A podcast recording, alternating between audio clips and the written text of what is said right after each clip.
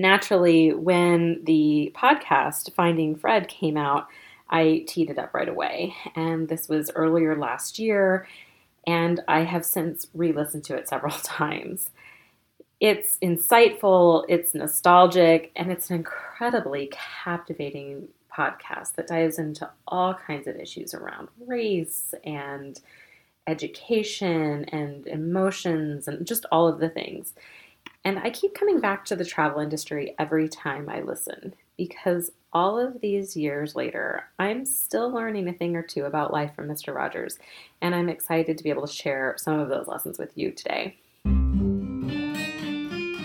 Hey, travel advisors, you are listening to the Travel Biz CEO podcast by Kinship Travel Academy. It's not enough to just love travel. You need to have the appropriate business systems, marketing strategies, and mindset tune ups and coaching to make it in this business and step into the role of CEO. That's why we focus on all three.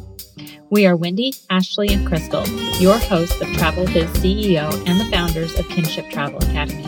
We are three travel advisors that saw a glaring need in the travel industry the need to look at the whole advisor.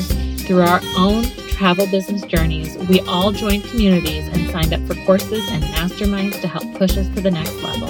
And all of them ended up falling short of our expectations. That's why we started Kinship Travel Academy, where we focus on the mind, body, and soul, or the marketing, business operations, and mindset of a travel advisor. It's a program for modern travel advisors, created by modern travel advisors. Welcome to the next chapter of the travel industry.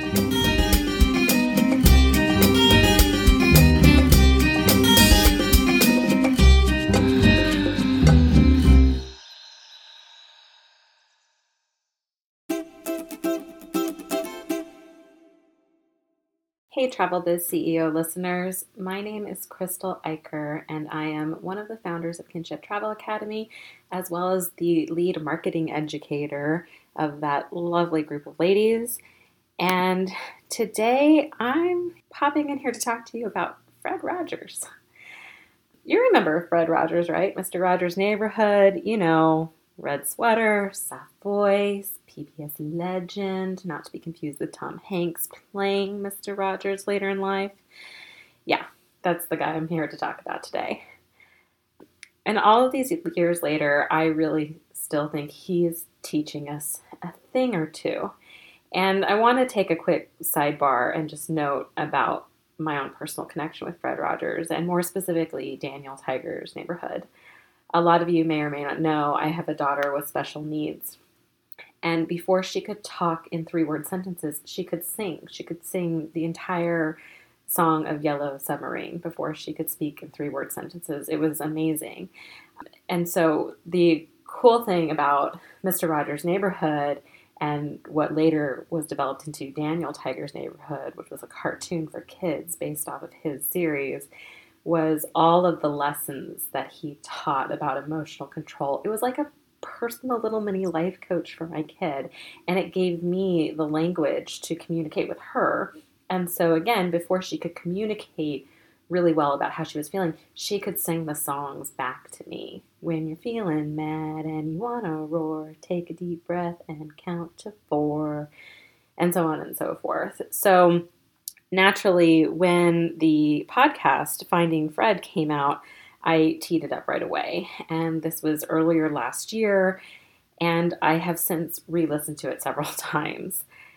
It's insightful, it's nostalgic, and it's an incredibly captivating podcast that dives into all kinds of issues around race and education and emotions and just all of the things. And I keep coming back to the travel industry every time I listen because all of these years later, I'm still learning a thing or two about life from Mr. Rogers, and I'm excited to be able to share some of those lessons with you today. So, lesson number one he knew his audience.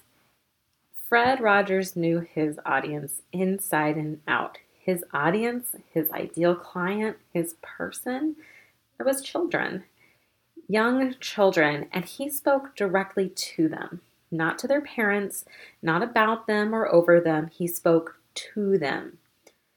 Who do you speak to in your marketing? When you write emails and newsletters and your social media posts, do you speak to a large audience? Do you generalize your content? Do you speak to the masses and just hope that someone is listening? Can you picture them when you're writing? Can you see them? Do you even speak to them at all? Most travel advisors niche to a style of travel. They declare themselves a luxury travel agent or cruise specialist or group specialist, and they know nothing and think nothing about the actual traveler. I want you to flip the switch a little and you'll start to see large strides in your marketing efforts. If you can nail down your ideal client and create content that speaks only to them, you are going to go so much further. Okay?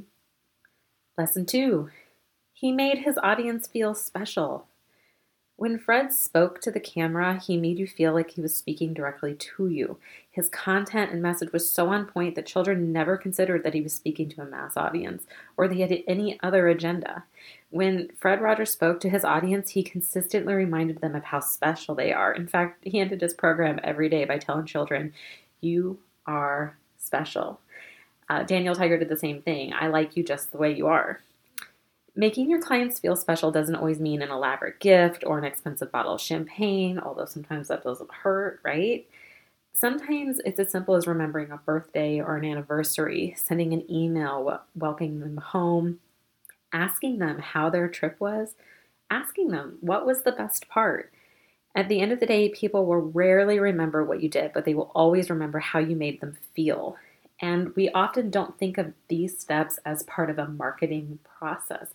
You guys, I promise it is because a lot of our marketing efforts come from referrals from other people. And this is part of that referral process, reaching out after the trip and reminding them if they know of anybody that's looking to travel, to send them your way. If uh, they know of anybody who's looking for the experiences that they had, don't forget to mention you, right? When you systemize your client care process, you can make clients feel special just by being a friendly voice on the other end of the line. It's personalized care that sets you head and shoulders above other travel agents. Don't lose that special sauce. So, lesson number three his intentions were never to influence or sell, his intentions were to cause his audience to feel something. All right? Mr. Rogers never tried to sell us a stuffed Daniel Tiger. He didn't try to promote sponsors or other advertisers. They were a big part of the game, okay? But he spoke directly to the pain points of his ideal client, the pain points of children, every week without any mention of a sale. Yet, I don't know about any other parents in the audience, we have so much Daniel Tiger toys and stuff from when my kids were little, it's not even funny. The product sold themselves. Now, you might think that it's easier to do this as a television host, but a travel advisor, but is it really? The most effective content you can create for your audience is content that inspires them and that speaks directly to their pain points and objections. Your audience should be able to see pictures and imagine them in that setting. Your content should reflect people that look like your ideal client. Hello, diversity in your content creation. And it should speak to them in such a way that when they read or hear it, they nod along and say, Yes, exactly. That is exactly how I feel. And then your product is the solution to those pain points. Okay. When it does, it's going to invoke a connection between the client and you, building no like, and trust, unlike anything else focus more on, again, the traveler, more on the client, less on the resort or promoting a big name cruise line or other things because those things will sell themselves. But really making the connection to how it solves the problems that your clients are facing and really speaking to their clients like multifaceted people goes so far. So I think we're on number four. He understood his circle of influence and he was intentional about the way he used it. Fred Rogers understood that he had a great responsibility regarding the content that he put out and what he promoted to children. He knew that he worked in a very influential medium and he understood the responsibility of doing things just right to reach his end goal. He wasn't creating content for the sake of creating it either. He had a strategy and an end goal to his mission. Effective, successful travel advisors understand that they wield the same power and responsibility they realize that they have control in funding in funneling vacation dollars to companies that practice sustainable and responsible tourism that give back to the communities that we travel in. You guys, the partners that you that the suppliers that you partner with matter. They realize that there's a social responsibility to advocate for in the travel business as it pertains to working with partners that advocate for human rights, anti racism, and eco friendly practices. And you guys, now more so than ever, that is so important. Social responsibility and travel responsibility matter. Climate change matters right now, especially to certain ideal clients and audiences.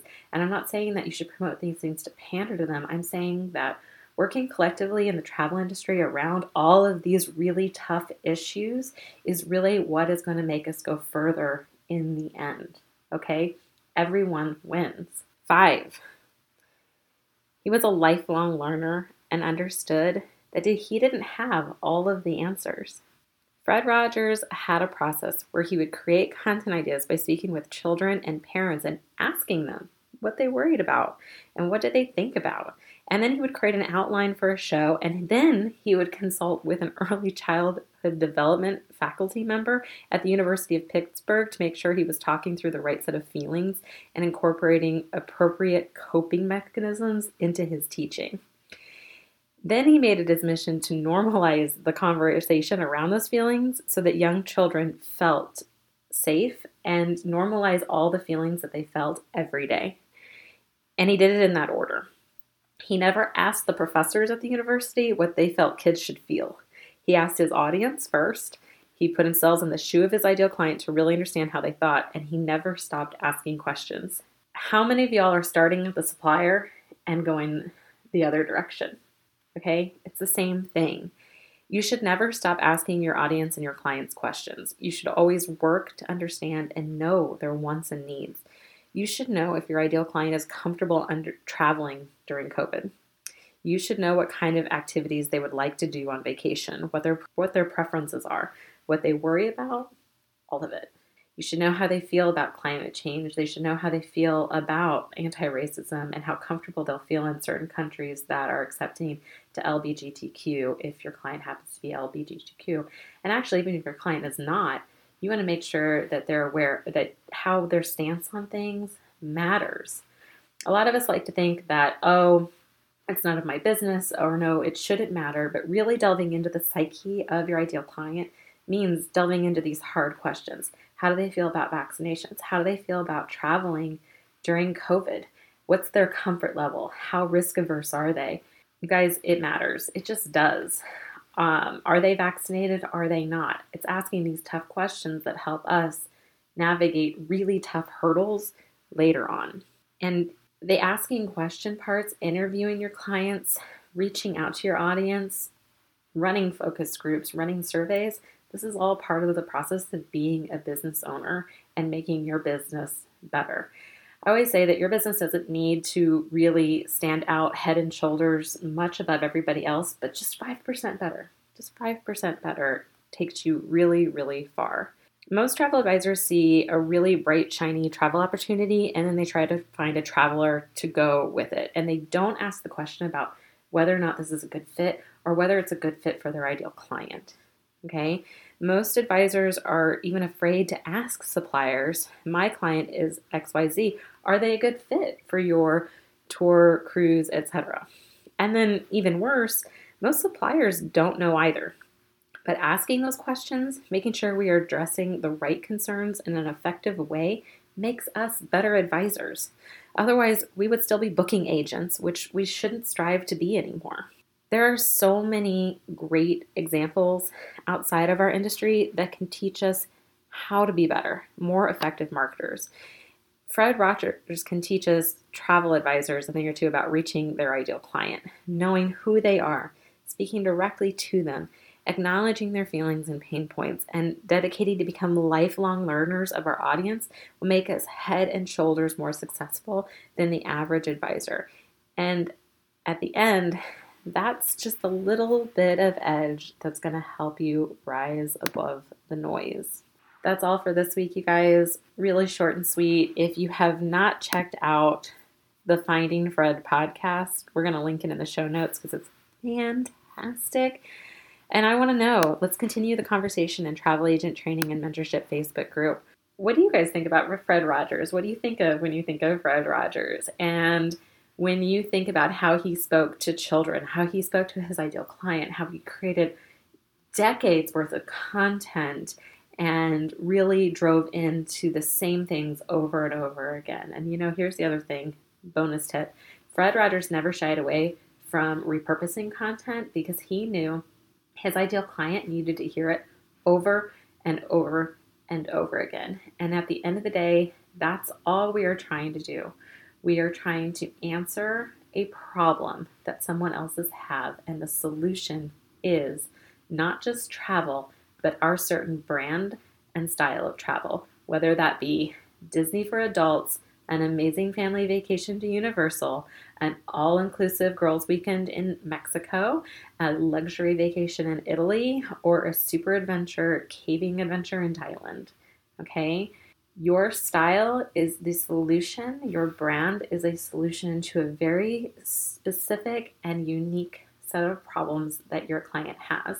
And I'd like you to think about approaching your travel business in maybe just a slightly different way. That's it for this week, you guys. Have a great week, and we'll catch you next time. Bye.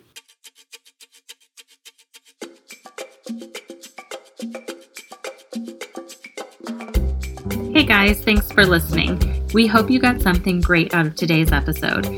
If you are wondering where you are out of balance in your travel business, take our free quiz at kinshiptravelacademy.com backslash quiz to find out and receive free resources to help bring you into alignment in your travel business. And if you enjoyed today's episode, take a screenshot and share it on social media. Be sure to tag us at Kinship Travel Academy or hashtag TravelBizCEO. Also, if you loved us, don't forget to leave a review and be sure to hit subscribe. Here's to you. See you at the next level.